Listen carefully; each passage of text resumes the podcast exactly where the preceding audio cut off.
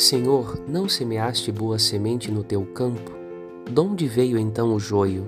Evangelho de Mateus 13, 27.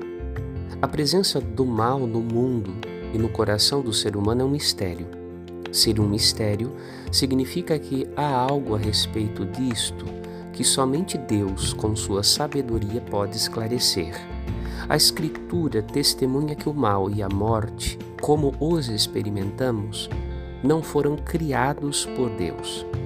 Jesus deixa claro no Evangelho de hoje que o joio no meio do trigo é a ação do maligno.